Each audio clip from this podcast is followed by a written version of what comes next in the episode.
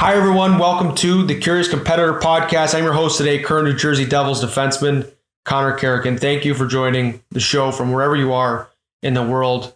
Alongside our guest today, Roland Pankewich. He's the CEO of Health Optimization Practice Canada. We got to know each other as we are both on the board for a new supplement company that I use in my home and, and I'm very excited to be a part of called Designs for Sport.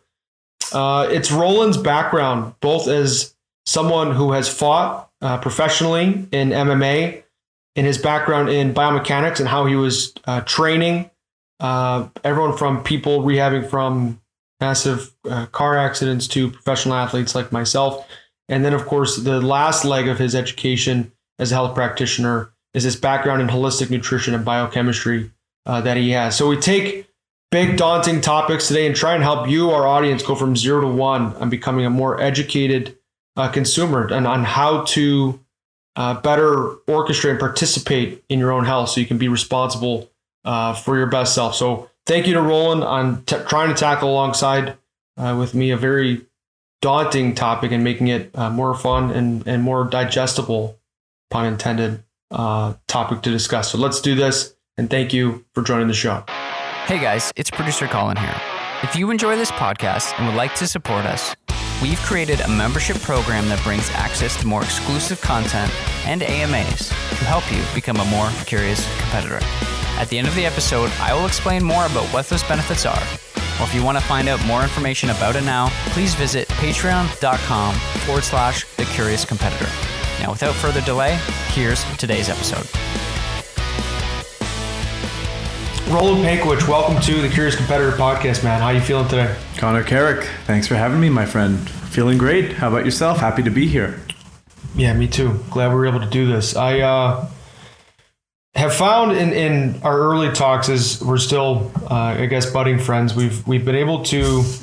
I've been very impressed by your ability to regurgitate the knowledge of all things nutrition, functional medicine. I haven't tested you too much on biomechanics yet, but um, I'm hoping you touch on that a little bit with your origin story. But I meet in my world a lot of uh, functional medicine doctors and nutritionists, and I find that the industry itself can be a little dogmatic at times. And I find that you just have a, a, a level headedness, a, a groundedness that is rare for the industry. And so I wanted to ask you, you know, first about your origin story and can we highlight together where this sense of uh, perspective and, and where your understanding on how important context is in the whole conversation around really two aspects of, of health we'll probably cover today uh, general well-being and then you know the upper stratosphere of, of high performance particularly in athletics yeah that'd be awesome. I mean uh, i appreciate you saying that. Where would you like me to start? Because i think that uh, you know in our, our, short time together we're still in the honeymoon phase of course. We've touched on many topics so i feel like this has been a long time coming. So i'm man i'm, I'm an open book. I want you to start and we'll see where it goes. Well so when, when it comes to your story i think it's your background in biomechanics it's how integrated the information is uh, on a biochemistry standpoint, just mm-hmm. how well versed you are with the material. And then it's also your background in mixed martial arts that I think makes you a unique voice in the industry, someone who's had you've had skin in the game. You, you've you've had to live the high performance model. You've had to recover from uh, post concussive blows. I'm sure. You know, I don't, I don't know what your concussion history yeah. is. You know, not terrible, and, but there's been some. and I think you know you you have demonstrated at least in in our conversations a more well-rounded knowledge base because that's what we're, we're dealing with one you know one body. It's it, it doesn't differentiate necessarily in our nervous system you know what our what our hands and our toes are and, and what part of our body. You know it's not like uh, you eat something and it goes oh i want to you know just produce pure atp like it's not like put in your mouth, ATP comes out. You know, like there's a whole bunch of other uh, steps involved. And so, how did you? What is your relationship with health? How did you become the practitioner you are today? You know, it's an interesting question. I think the one reason why I take a little bit of a different approach is because my background wasn't what I call protocolized in any way. So, and then this is not to say anything about any other profession, but when you get into a practice of anything medicine or health related, let's say it's chiropractic or let's say it's, you know, as a medical doctor or even a naturopath, there's a certain degree of conformity is the wrong word, but approach that you're taught.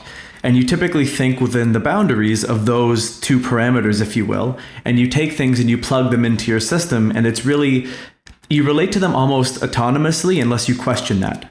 So, my way of operating is I've had mentors and experiences from walks of life that aren't even connected to each other that have given me a little bit over here. So, you know, my first mentor was in exercise mechanics, um, and neurotic is an understatement to how he approached designing exercise because he would fix people who literally would have joint replacements or just one foot dorsiflexed all the way and the other didn't dorsiflex at all. So how do you make someone like that squat, for example? So his whole perspective was question everything. And there's a fine line between that. So for me, when someone would say something or I would learn a piece of information, I just wouldn't take it at face value because it was presented a very specific way or it seemed to be packaged up very nicely. I would actually want to dig into the what, the why, and the how. So I would be able to understand it from all sides you know, reverse engineer it, take it apart, look at its individual pieces, and put it back together again, knowing the intent of how the thing was designed in the first place.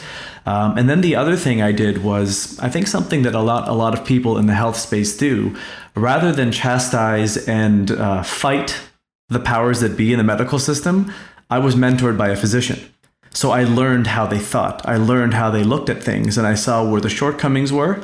But I also got to have the wonderful benefit of being able to be exposed to the world of medicine, not to fight it, but to understand it so I can maybe overcome the limitations, you know. And that allowed me to lecture to cardiologists about you know why cholesterol can be something that's an issue with your gut and how you're treating cholesterol but you're never looking at something that's you know, not compartmentalized within the cardiovascular system.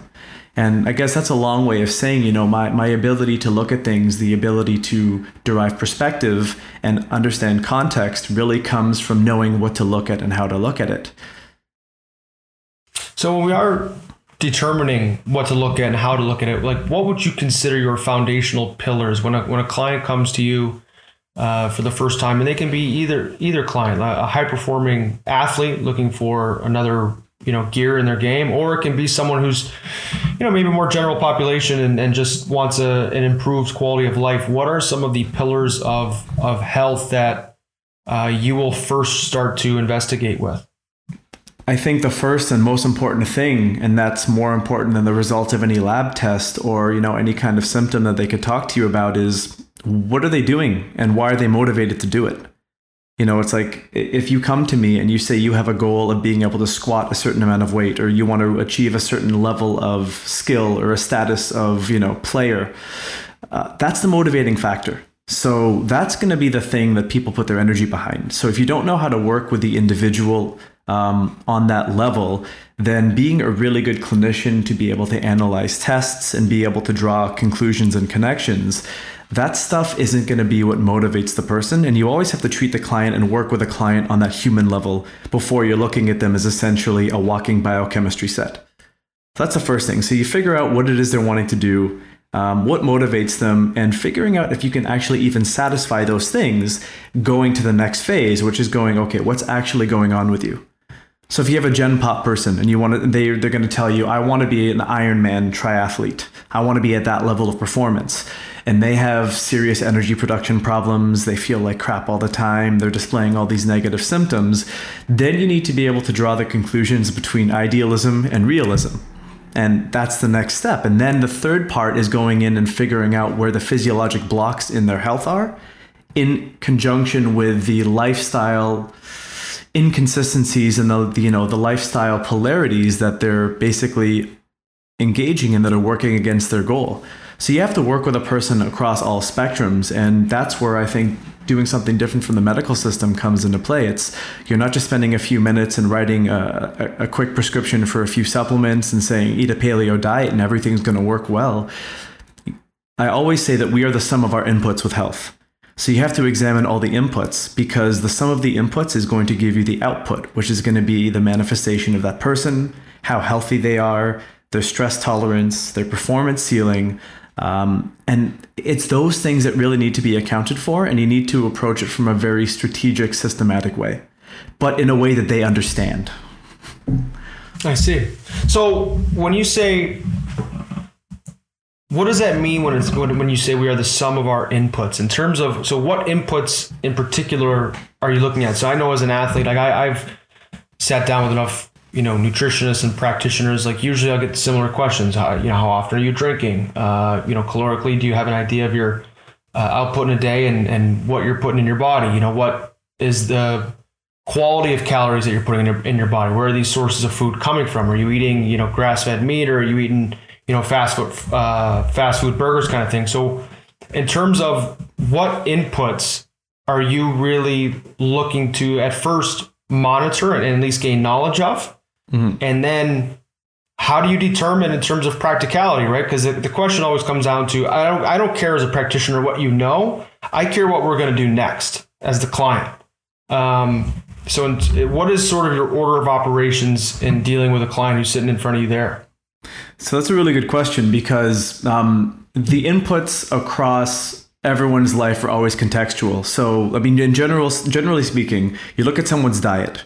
You do a quick scan or a quick assessment of what are their macronutrients, but more importantly, what are their micronutrients and what are all the supporting elements that they may need that they're not getting. So you can look at vitamins, you can look at minerals, you can look at essential fatty acids, protein intake, carbohydrate intake, all that kind of stuff. So really loud siren in the background. yeah. Some they found the, you, didn't they? The beauty of yeah, yeah, no kidding. We'll hear a knock here in a couple yeah, minutes. Yeah. Um, the second element of input is sleep quality, right? Because people can sleep, but what time you're going to bed actually matters more than in some cases the total quantity or the duration of sleep and the conditions that you're sleeping in. The third thing that I look at is, you know, what is someone's stress level, which is one of the hardest things to actually decipher, but you know, the body knows stress response. If you're stuck in traffic or you're being chased by someone with a knife, uh, if someone's screaming at you because they took your parking spot instead of, you know, the stress response is a stress response. So the degree of input of stress is going to be able to be something that gives you a sense of how much tolerance that person has. And then there's other aspects like are they a happy person? Do they have a sense of purpose? Do they have some kind of, you know, personalized practice for themselves that allows them to feel fulfilled? Because you'd be surprised at how many people do all these things right from a health perspective. They take all the right supplements, they t- do all the right stuff with diet, they exercise a lot, um, but there's still something missing. So, from an individual, a human perspective, I try to get a sense of who this person is because knowing their inputs also allows me to know what I can and can't work with. Like if you're on the road and you're changing time zones, I can't overcome the fact that you're going to be jet lagged. So, to me, that's an imposition that I need to account for. So looking at the person across the board and, and based upon my subjective analysis of their inputs, where are the areas that need the most assistance? Most people need some dietary help um, as an athlete or an aspiring athlete, I don't think your exercise or your work ethic is mu- as much of a problem. But if you're staying up until two in the morning playing video games, destroying your melatonin production, then that's going to be an input that's incongruent with what the goal you have is. So it's looking at the person and their lifestyle on that level at first, and then basically talking to them, seeing where can I work with you? What are you going to give me? Because you know, the best plan in the world is absolutely useless if the person can't implement it. And my original mentor in health always said to me, So a client's in front of you, so what do you do now? Well, I love that you went there as a health practitioner and, discussing how important it is from a medical sense, from a, from a holistic well being sense, mental, physical health, spiritual health, we can include in there too. How important it is to have a sense of purpose and a sense of why. And I urge our listeners like to seek out practitioners that are able to have these types of conversations with you because what I find is every health goal I've ever had, it wasn't generally a lack of information. I knew what I needed to do for the most part. I've, you know, had some poor information along the way at different steps, but I've, you know, moved on and, and I think uh, am on a good path now. But it's this concept of self sabotage and, and, and identity theory where am I the type of person that can act in my own best interest more times than not, almost all the time? And how do you navigate self sabotage, either with yourself, because sometimes it's hard to talk about your clientele in general, mm-hmm. but for the purpose of our audience, you know, for the most part, like I almost call it like the 30 second health pitch. I'm not a health practitioner, but for the most part, the first words out of every health practitioner's mouth is like drink more water, please try and sleep more, or at least not go to bed too late. Uh, eat some clean protein, eat some vegetables. And we're we're 80% of the way there, 90% of the way there. Um, so how do you manage this concept of self-sabotage when a client comes to you and and help them, you know, row the boat in, in, in their own best direction, their own for their own goals? I mean, that, that's an amazing question because that gets into a deep topic of um, the concept of relationships, ego attachments, and various things like that. So I wear a few hats when I work with someone, right? There's a time where I consider myself like a coach. There's a time where I consider myself like a clinician. There's a time where I consider myself a friend or an advisor or an authority figure. And I think the, the most important part is, is getting the sense, and this comes from working with people and getting to know people, and also just general um, abilities to understand what drives someone. And that's why I asked those questions in the first place. It's what hat do you need to wear? And then when do you need to step in and have a conversation uh, that pertains to them on a certain level? So, what you just said is true of everyone. The, the more quality sleep you get, the better quality food you eat, um, the better balance your recovery to training intensity. Like, ultimately, the more it's going to move you into a direction of optimal health, which will allow you to perform at a higher level. But we're looking only at the physical right there right? So you know it, it's the body will respond to those input signals and this kind of gives another definition of that. And the output might be more muscle mass more strength more speed you know the ability to learn a skill more quickly. So you're moving in the right direction when it comes to your personal development on an athletic front but sometimes you run into a scenario where you have like a devil in, on one shoulder and an angel on the other and I can give you an example. So there's a client I'm working with right now. He's at the top of his game in a sport that is not necessarily known for its health.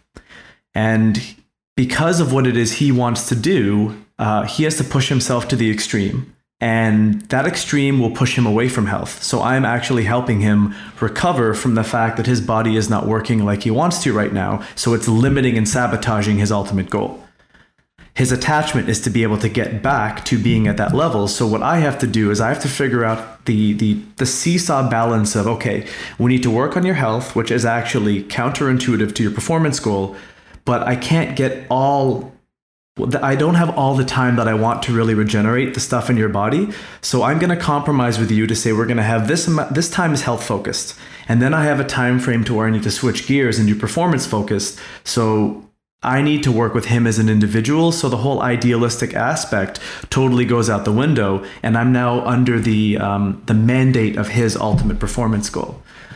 So what I'm trying to do is I'm trying to balance all the worlds, and this is kind of coming back to your point. Sometimes what people want to do, their goal is kind of at odds with other aspects what you want to do as a clinician. And the most important thing that a, a health coach can do can can be to understand the person and where they are, how they work, how they interpret information, and how they implement things to give them the best that you got. And that's really all you can do. Yeah, I feel like you're in like the habit management world where you're really trying to first your client has no chance if these things aren't automated if they're not integrated into the nervous system where uh, having a diversified salad for lunch, you know, with all sorts of vegetables that's good for their gut microbiome. Mm-hmm. Uh, if that feels like punishment, it's just a ticking time bomb until they fall off the wagon and end up, you know, in their old habit. So it really is this this blend of, you know, trying to build the habit first so that eventually the habit can build the client's health goals that you're looking for. Exactly. And the, the way I look at it is, you know, short term, you know, flashes in the pan, I don't do those things with people because the long-term goal you know you have someone who you probably call for your house when you need some renovation work you have a mechanic you take your car to generally you maintain those relationships on an ongoing long-term basis I look at the clients I work with as I'm the guy who helps you maintain your health. You may have a performance coach, you may have a skill. Like you have these people in their respective categories, and I always respect what it is they do. But, you know, at the basis, if you want to improve your health, that's where it is I come in. And I want to be able to do that with you and adapt to the various situations that your life brings you. And if you wish to change an element, if you wish to change a habit, it's knowing how to address that by knowing that person and how to work with that individual. And you know, the higher up the chain you go with uh, the professional ranks, the more that skill is actually in some ways more important than how you can just dispense advice to people. Because they can figure out how to eat a good diet. They can figure out, you know, wear an Oura ring and track your sleep and see what happens from a sleep score perspective. But when it comes to the context and the implementation, that's where someone who can be, you know, uh, um, a multidisciplinary role model or an authority figure really helps push you along because it takes away the the stress of having to make the wrong decision. Responsibility gets put on me, but that's what I get paid for. No kid, yeah. So, what are some of these health issues that you do get paid to fix? Like in, let's call them high performance people or athletes. What are some of the greatest issues you've been able to find uh, just in terms of the masses, just by a, a, pure percentage basis? And then, what have been some of the biggest needle mover uh, tactics, I guess, you've been able to integrate alongside your clients to you talked about this continuum between optimal health and optimal performance. Mm-hmm. Ideally, we want those things on the same side. We want to have both. We want you know our cake and to be able to eat it too.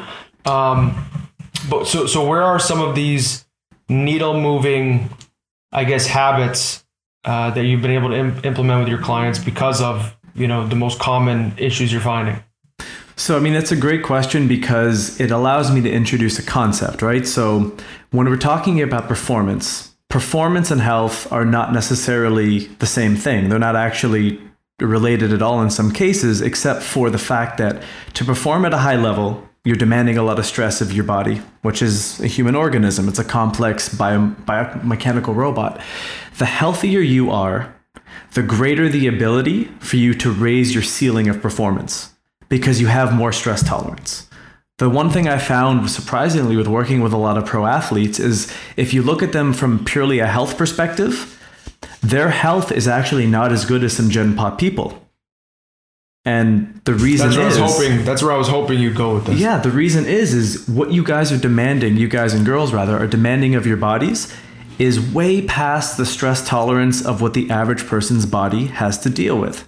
So if I can bring it to an analogy, if we use uh, the concept of a race car, would you go and get groceries in a Formula One car? No. No. Why? Because it's not designed for that. A Formula One car is very temperamental. It has an incredible ability to perform, you know, turns at a high speed, acceleration, braking. It's far beyond your, your basic family car. But it is very much in need of a team of people to make sure that thing is performing at the highest level. You have people fussing over all the details. When it comes to skills from the conversations you and I have had, when it comes to performance in sports, you guys have the same approach. You have, uh, you know, a figure skating coach, you have a skills coach, you have a strength coach, you have a head coach, you have all these things for the game of hockey, but no one's fussing over that same level of detail with your health. So, what it is I do is I look at all the main pillars of what makes a human healthy from the first like in the first place. So you look at energy production you look at gastrointestinal health you look at detoxification you look at micronutrient status. Um, you can even look at some aspects of nervous system function neurotransmitter elements. You can look at macronutrients what kind of split they have. You can look at blood sugar and glycemic control. And inflammation is the other thing that i look at. So the same approach a systems approach that people use to skills and training development I approach health with. And then when I move all of those things from a place of imbalance to a place of optimal function, it's like the concept of increasing the size of your barrel, right? If your barrel can hold five pounds, if you put six pounds in it, it's going to overflow. But if we can increase your barrel to 15 pounds, you have a lot more tolerance for pushing that barrel's capacity until the barrel starts to overflow. And from a, a health perspective, when we see things overflow, that's the manifestation of an imbalance or a symptom or a disease or an injury because you've exceeded the body's tolerances of dealing with stress. So the only way to essentially push that or offset the potential of having that which holds you back is to focus on your body as a human being first and get it healthy, and then integrate the health with the performance side of things, which can be done also in a functional medicine context as well. So, do you have any, and you don't have to use any names, and, and we can go to the next question if you're uncomfortable but any success stories, particular of uh, athletic clients that you've had where you were able to have the time saved that you wanted to mm-hmm. achieve optimal health? And what did, you know, the succession of uh, plans when you implemented, you know, maybe let's call it uh, the first phase, and then you got to the second phase of, of restoring health. What were some of the tells in your client? What were some of the positive signs that things were starting to work? What does that look like? What was your client telling you? I have a great story actually I can share. I'll leave the name out of it, but this person um, is a human refrigerator. He's an offensive lineman. So for a living, he basically pushes people over. So he came to me, um, and he actually was a biochem major in college, and he has a master's. So the conversation alone, just to convince him of what it is I did, took about an hour to satisfy his curiosity. yeah, yeah, yeah. That's so awesome. He's like, he's like, you're wait a minute, you're measuring Krebs cycle intermediates. How do you do that? And I said, ah, I'm looking at the vitamin mineral cofactor deficiencies or the toxins that might be in your bloodstream that could be inhibiting how your body makes energy. He's like, okay, I get it. So we ran a battery of tests with him. He started with me at 317 pounds. Not a small human. After we did um, our first phase of working on his GI system, he had a, a, series of parasitic infections, a lot of like gut dysbiosis. So his body was quite inflamed. He was also eating about 400 grams of protein a day. So there are a lot of you know downstream consequences that are not so good for you when your body has to deal with that much protein and amino acid. So we worked on his GI system. We restored nutrient deficiencies. Uh, we worked on dealing with his inflammatory response and kind of managed some aspects of diet training so his body wasn't one big ball of inflammation perpetually. Over the course of us working together, I didn't change anything about his calories, but he went from having a, tr- hard time holding 317 to walking around at 330. But his but his body fat dropped probably three and a half percent, which is incredible. So much so that his team wanted to test him for performance enhancing substances because it didn't make sense to anyone. And the unfortunate reality was when I offered to speak with the team, because they couldn't read the labs that we ran, um, the team's dietitian was like, no, I'm not interested. This stuff doesn't check out. It doesn't have any validity behind it, which is fine. I mean, people have their opinions, but from from my perspective, I'm like, you take an, a pro athlete, and he might he was thinking he was at the top of his game but that alone shows you how much untapped potential there is when you clean up the dirtiness of imbalances in the body just so the body can work more effectively. You know, excessive inflammation will break down muscle tissue, or it will, in, you know, it will inhibit energy production so you don't burn carbs or fat as effectively, which may make you a little bit more insulin resistant, which hyper and hypoglycemia come in. So all these things kind of snowball and layer. And because I know you mentioned there are a lot of young athletes listening to this podcast, with youth, there's a sense of invincibility because there's nothing that's hit you that makes you question your own mortality for the most part. Like, you know, broken bones here and there, some bruises, some concussions. But it's the habits that start in your teen years and your 20s that ultimately set up how well suited you are to perform at a high level in your 30s and ultimately your 40s if you wish to go there. So, uh, this gentleman was cresting the age of probably 28, 29 years old maybe a little bit younger, 26, 27. So for in the NFL, like his career has already exceeded the average length that someone plays, and he wants to play as long as he possibly can. To which, if you want to play another, you know, and they can, this question can be asked to you, Connor, would you invest in your health if you knew you could spend another year or two playing the sport you love, getting paid a fairly good salary, but ultimately living the life that you want? And that's kind of how I look at it with people. It's like the insurance policy for the theoretical longevity and performance and staying power in your career really does come from how you treat your body. And some of the older athletes I deal with have always said to me, man, if I only knew this stuff when I was younger. Well, that's kind of how I try to re- reverse engineer it because what I do know for a fact, there's if there if I had to pick, you know, we do live in a hack world and in, in, a, in a fad world, but what I know for sure, things that have helped me over the course of my career uh, like on ice training, let's let's group everything: skill work, skating work. You know, working with a figure skating coach. I usually almost always come back feeling smoother, more coordinated. You know, some of those higher level nervous system things we're trying to integrate. It's great for that. You know, physical training, some of the off ice stuff, the, the the lifting, the jumping, the plyometric work. Um, again, when I'm able to go phase by phase, I'm able to feel stronger and, and, recover faster on the ice and that kind of thing.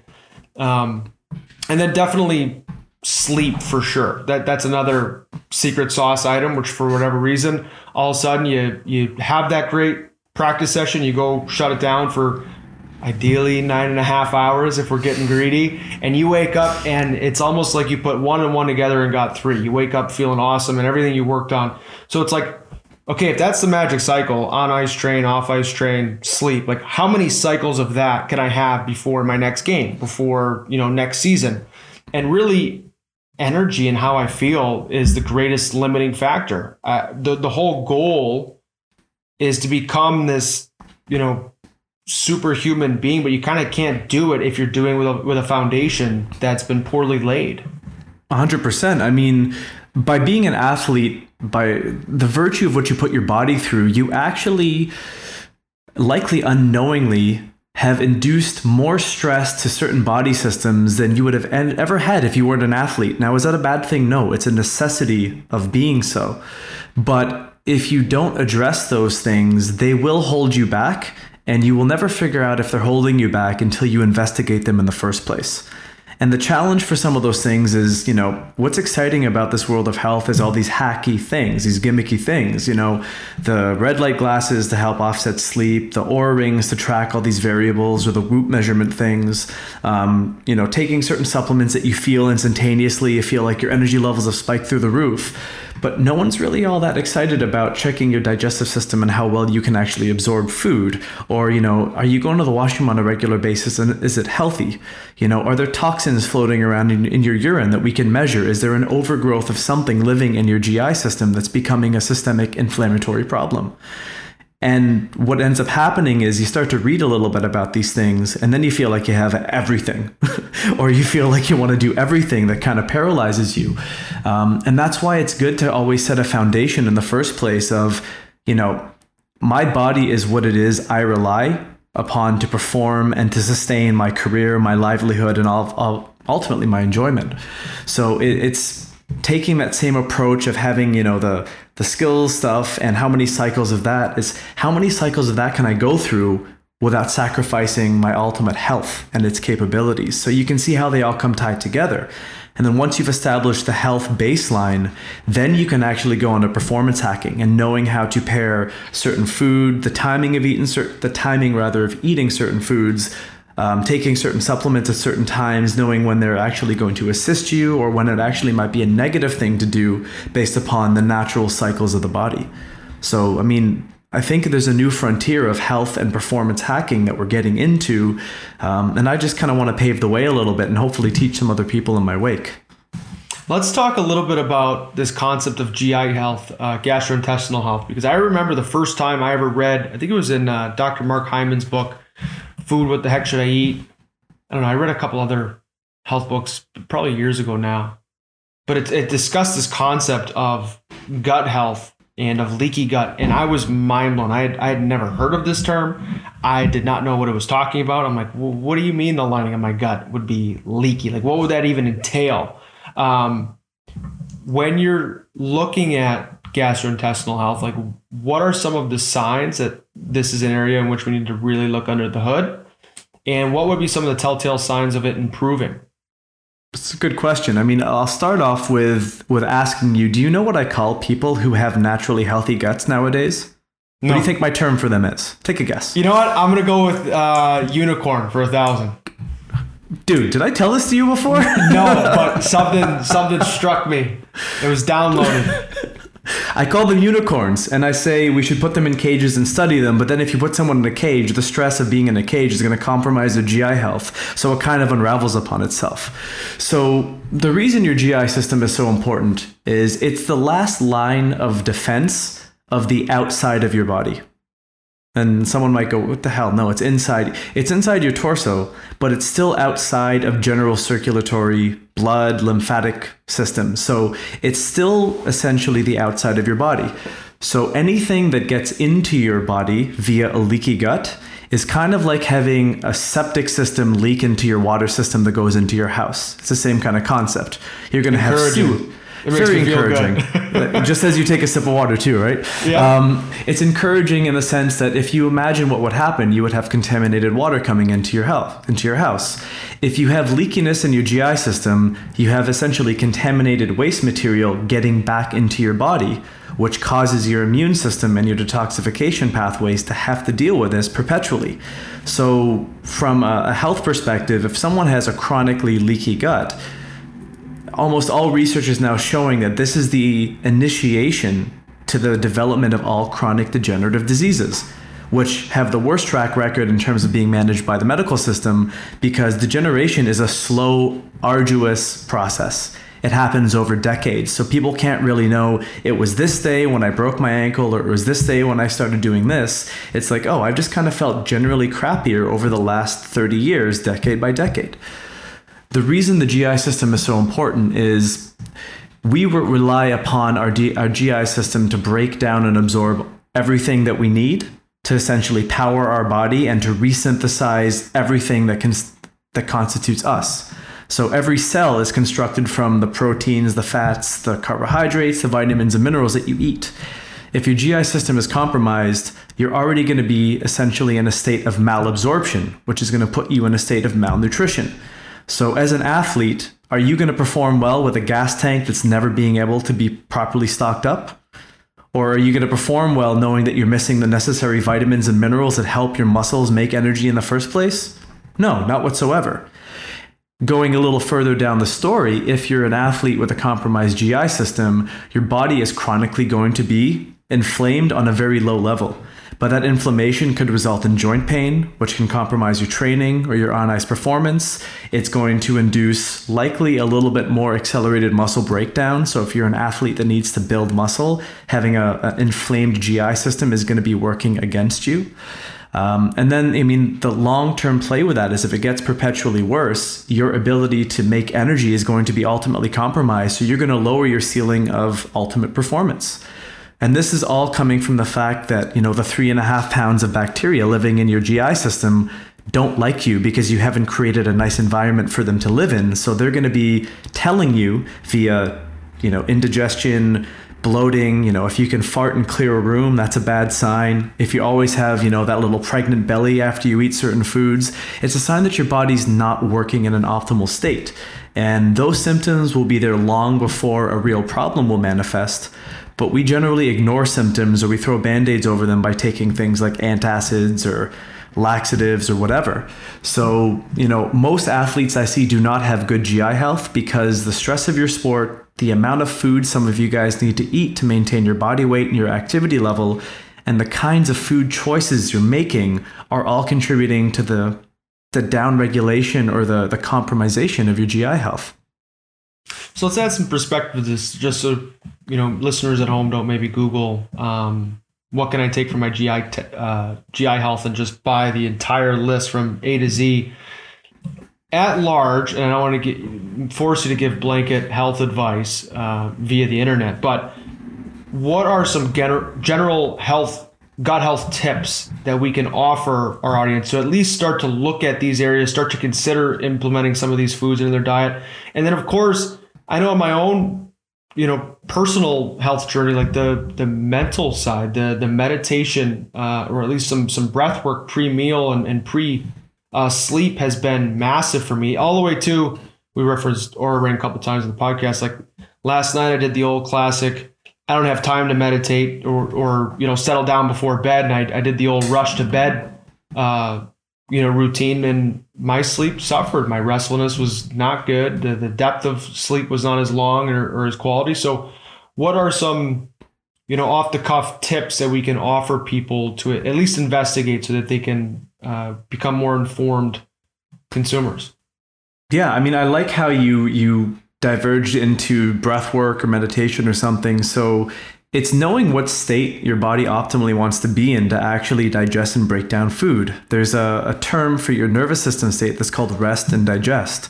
So, being in a state of like high stress, being really agitated, or eating when you're distracted or on the run or too quickly, um, that's the first thing that you address because it doesn't require you to buy a supplement. It just requires you to be a little bit more mindful about how you're approaching the idea of food in general you know so making sure that you're chewing, thoroughly you're you're eating and focusing on that. You're not scrolling through instagram or you're not watching you know like stressful movies on on netflix or you're not watching the news about how coronavirus cases are spiking again. It's kind of focusing on almost like the the ceremony of eating. That's the first thing, right? I mean, even looking at chewing, people who chew lesser have more digestive problems and they typically have a higher body fat percentage than those that chew more because you're stressing your GI system if you don't chew your food properly. Uh, the second thing I would probably say is when it comes to food choices, I give people this general statement to, to give them an idea of how I would want them to eat.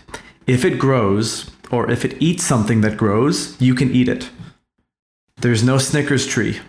There, there is no Twinkie bush. I've checked, trust me. I wanted to disprove that one. But the whole idea is nature made the most nutrient dense foods via plants and high quality animals. If you can eat food items that are more closely related to how they came from nature, it means they're less processed.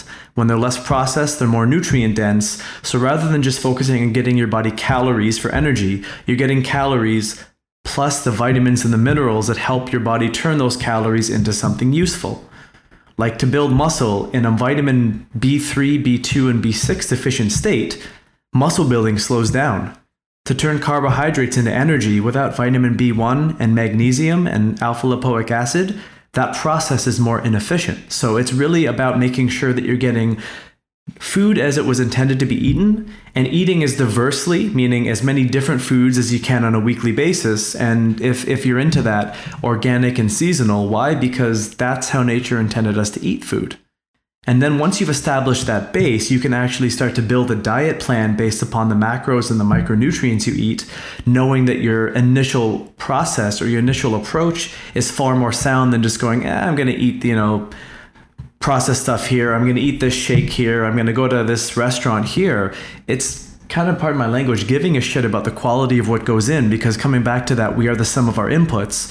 If the food you eat becomes the the material that makes up your body, the crappier the quality that goes in, the crappier the quality that comes out. It's just it's unable to be disproven. One of the things I've always learned the most from in talking with my health practitioners is honestly just asking them what are legitimate health practices or foods that you enjoy yourself. So I mean, I have the foods that I like, for example, and and you know I kind of have my head in the sand on a couple things. Like for example, I was told for years uh, by health practitioners, like, hey, I know I know it's maybe not a staple in your diet, but can we be creative in in implementing organ meats?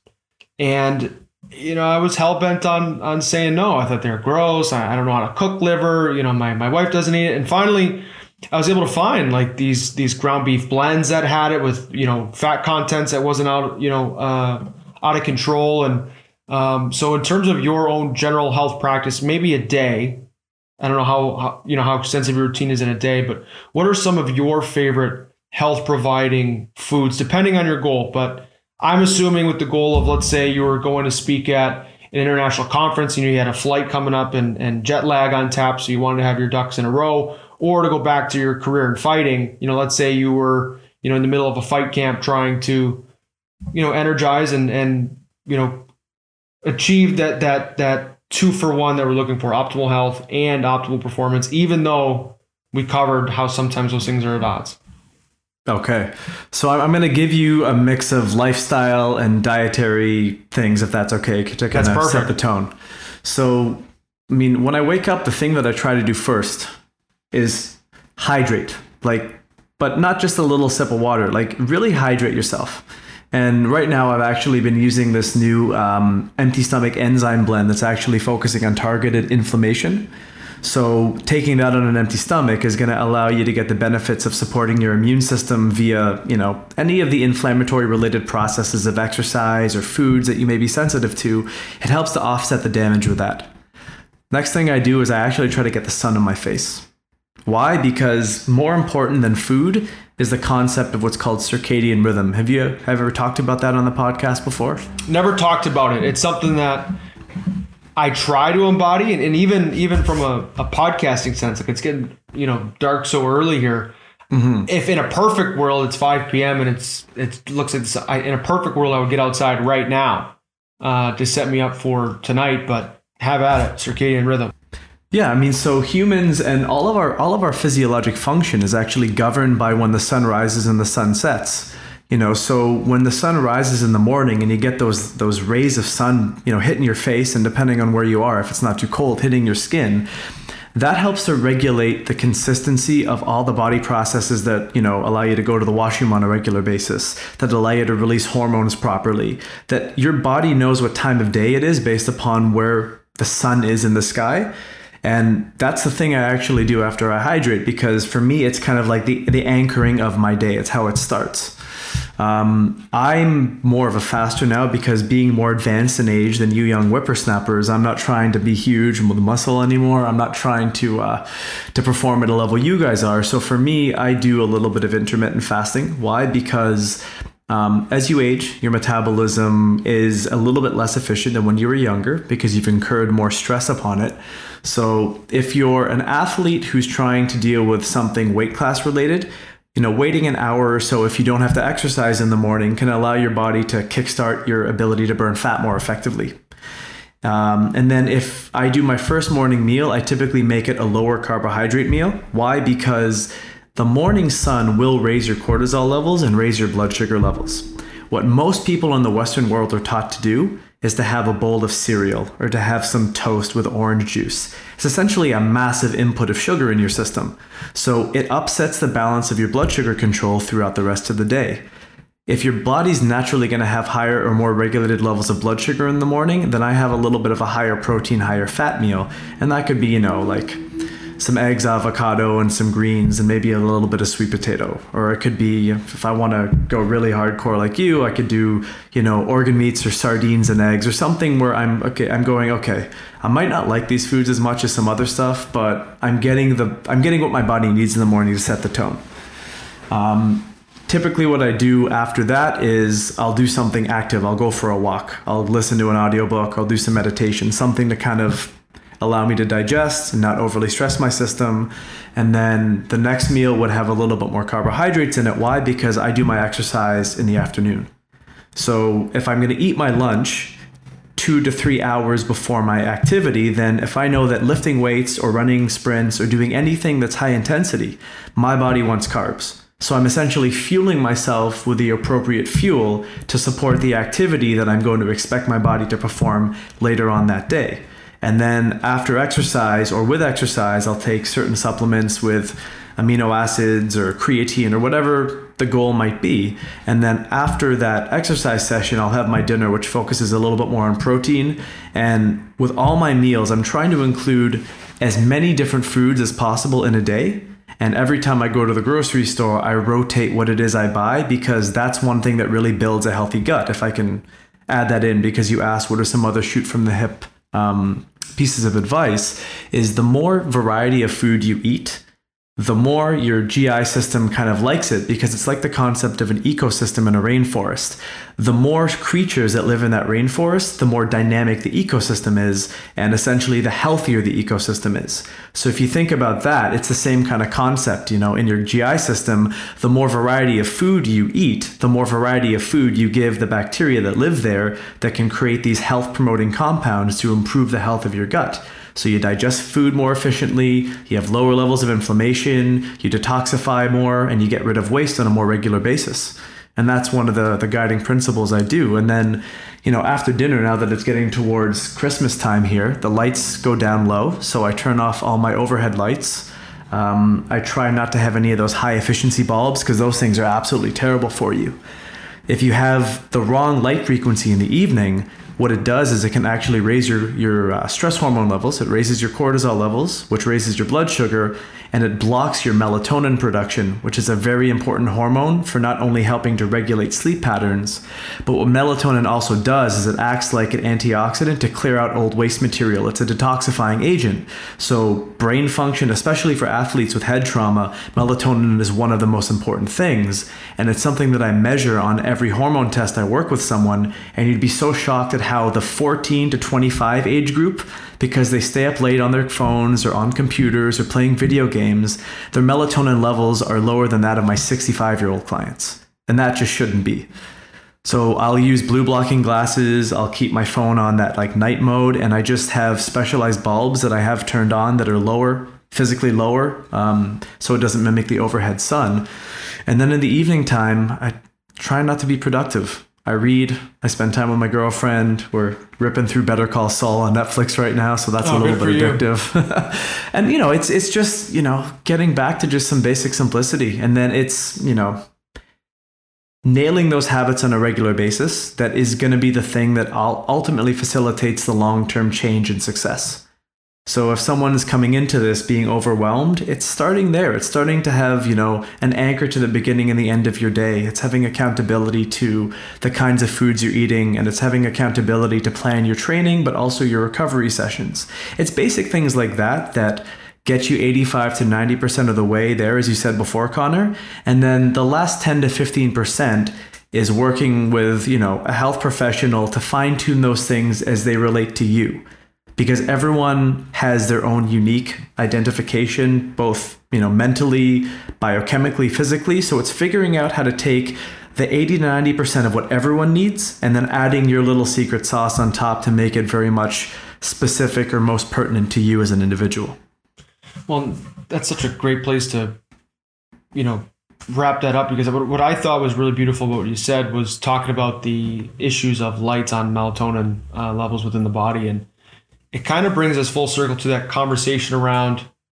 okay, as an athlete, I'm doing something super intense all the way to 9 15, 9 30 p.m. at night. 82 nights a year in front of the bright lights and then getting on a plane and you know going cross country and trying to fall asleep all of a sudden so it's like there is going to be there's going to be a point where optimal health and high performance can be at odds and that's And not that's necessarily coming back to something that's not something i run away from it's something that No. helps me know my why when i'm trying to instill my habits and, and uphold them you know away from the rink on off days. That's where those incremental those marginal gains are so important because i know the stressors on the system are coming. It's just a matter of doing it's a cost of doing business. It is, and that's where the, the lack of dogma comes in because if you have a health practitioner who can't step away from the idealistic world and put themselves in your shoes for a minute, then they can't actually work with you effectively because they're going to basically say to you, the thing that you're doing, the thing that you've chosen to do, is actually working against your health so you can't get healthier. And that's where I go, that's not true. It's understanding that you have to work with the person, with their schedule, with their chosen endeavor, and knowing how they work, how they live, how they even interpret information is going to be the thing that helps you deal with the things that are not ideal from a health perspective.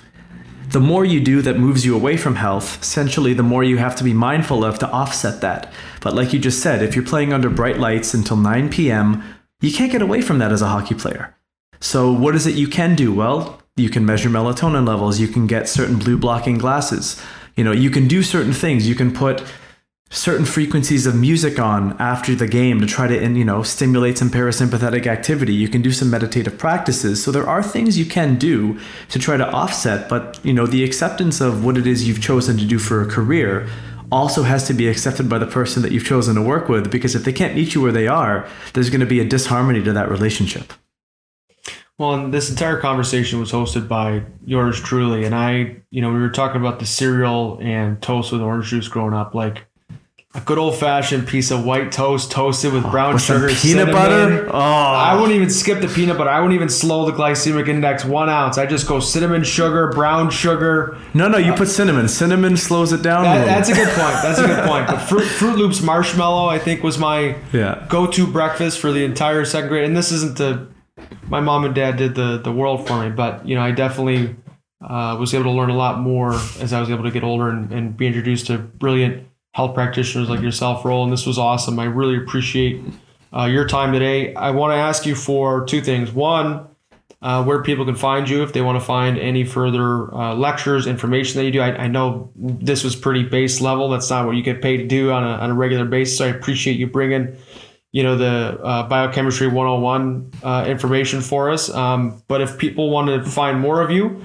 and then of course, if maybe they're not ready uh, to discuss a health practitioner right away, or you know, you're located out of uh, Markham, Ontario, maybe they're not from there. Um, how can people learn themselves? What books might you recommend? What resources can they can they start to look after for themselves? Okay, so I'll take those down in order. Um, so I, am a little bit of a ghost in the in the industry perspective. I don't have social media. I'm not on Facebook or Instagram. Kind of slowly getting a website up and running, but I'm slightly reluctant.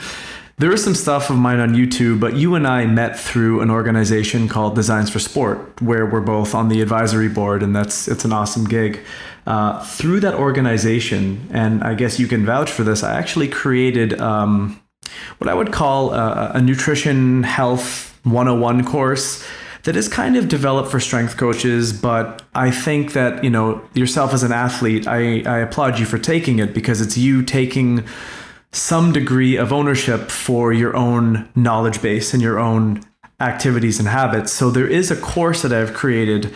Um, if you go on the Designs for Sport website, that you can actually purchase. And I think, you know, if anyone's interested, maybe we can come up with a, a special product code for them. We can get them a discount on the course. I'll uh, I'll talk to the powers that be with that, or you might even have one. Um, the other thing I'll say is if anyone is compelled to want to reach out to me, Connor, and they have your contact, I'm totally cool with having, uh, I'll give you my information and you can just connect me with anyone. Because even if someone wants to, you know, ask a question or they're, they're wanting to know how to better themselves. I was there once. When I was young in the exercise industry, I made a list of every person I respected who was in the strength and conditioning industry, and I sent them all personal emails.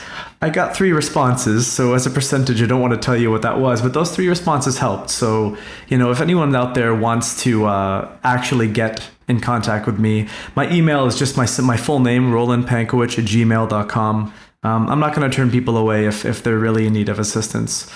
And um, what's the second question that you had? It was uh, initial books, uh, initial or books. other resources that you really um, have leaned on, or maybe that you'd give, you know, first time clients who are very early in on their health journey.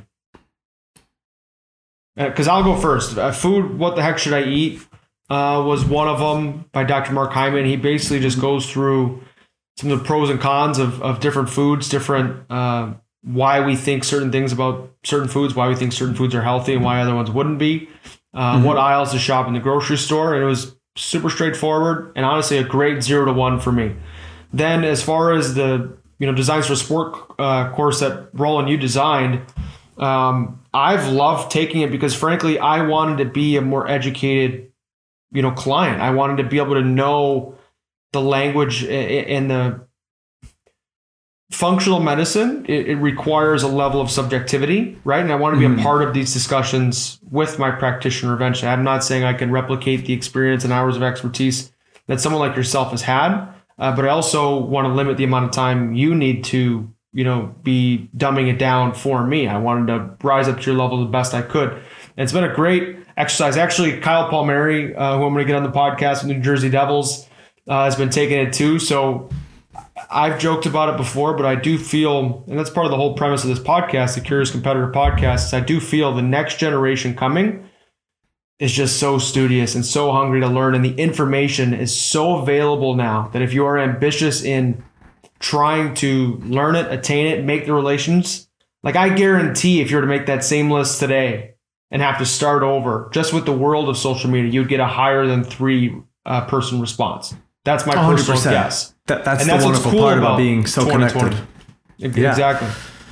Um, so to answer your question, I keep dancing around this. Uh, there's a book by I believe there's two sisters. Uh, the Enders is the last name. It's just called Gut, and it's basically kind of like a story uh, of the GI system. And, and, you know because we spent so much time talking about the GI system, um, that book was a really great way not to be super high level, um, but to give you an exposure to the entire scope of what goes on there. It's like the story of how it's essentially it's it's an organ in and of itself. So if you want to learn about GI health, that's one book that I would uh, I That, would that's promote. Lexi read it on our honeymoon. That's the kind of nerdy couple we go. are. So yeah, I remember That's seeing it on on her pool chair.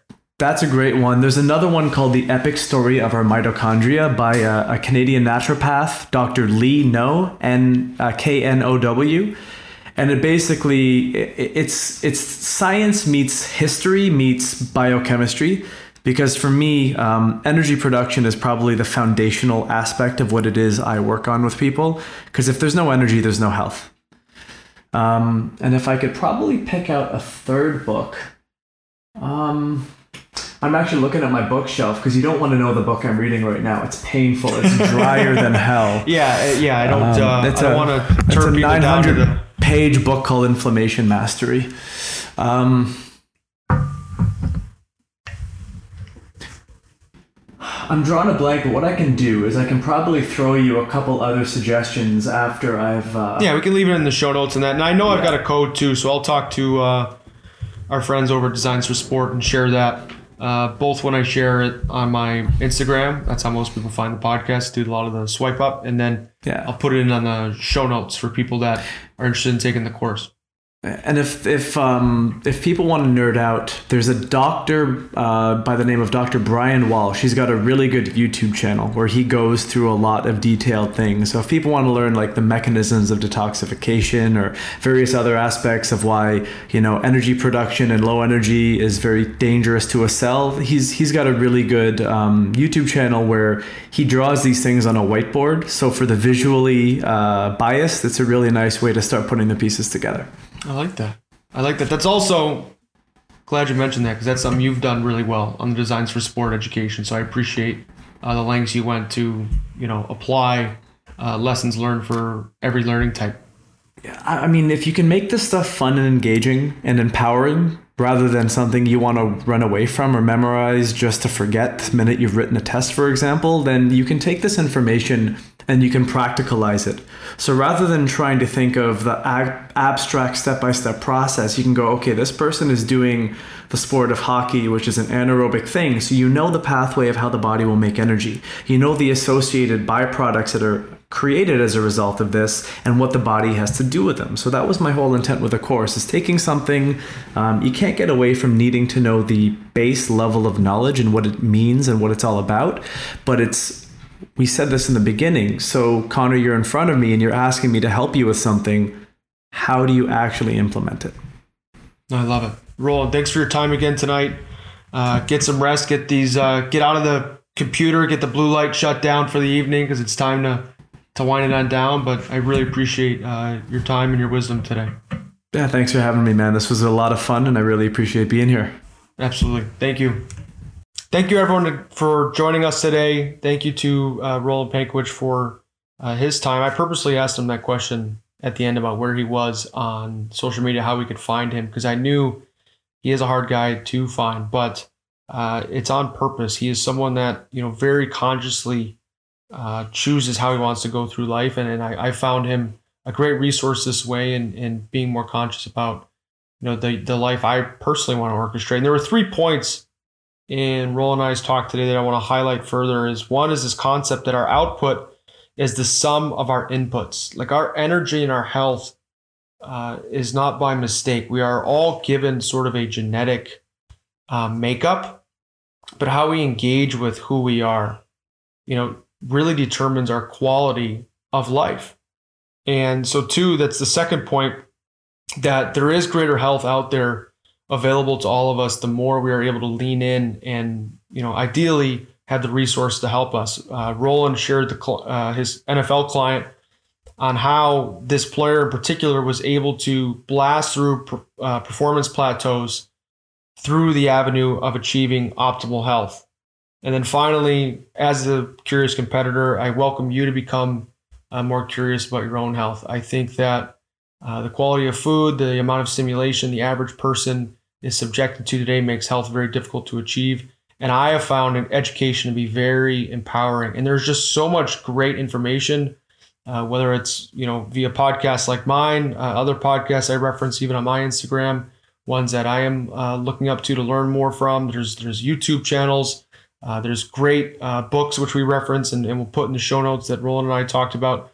So education really is uh, your your freedom ticket in the world of health, and I encourage you to get any professional help uh, you can afford, or at a bare minimum, start to look at uh, different books and and that to help you go from zero to one, or, or hopefully even to the next level with your health and performance. So thank you for everyone uh, wherever you are in the world listening. Please continue to like, subscribe, uh, and comment on this podcast channel. It really helps us grow our reach, uh, which has been amazing for me to uh, recognize as we continue to grow week in, week out. And so thank you for joining me on my journey to become a more curious competitor. Hey guys, it's producer Colin. I hope you enjoyed the show. I want to let you guys know about a new way you can support the Curious Competitor podcast. We are super proud to have launched a Patreon with access to additional content, exclusive AMAs, and loyalty merchandise. If you could spare the cost of a latte a month, it would go a long way in supporting the expenses involved with the podcast, as well as supporting the people that make it happen. If you do not currently have the means to do so, please don't feel the need to donate. We will be providing this podcast continuously and hope you can find value in these conversations. If you're interested in supporting, visit patreon.com forward slash the curious competitor or check out the link in the show notes. Any support of the podcast is greatly appreciated. And as always, we look forward to seeing you next week.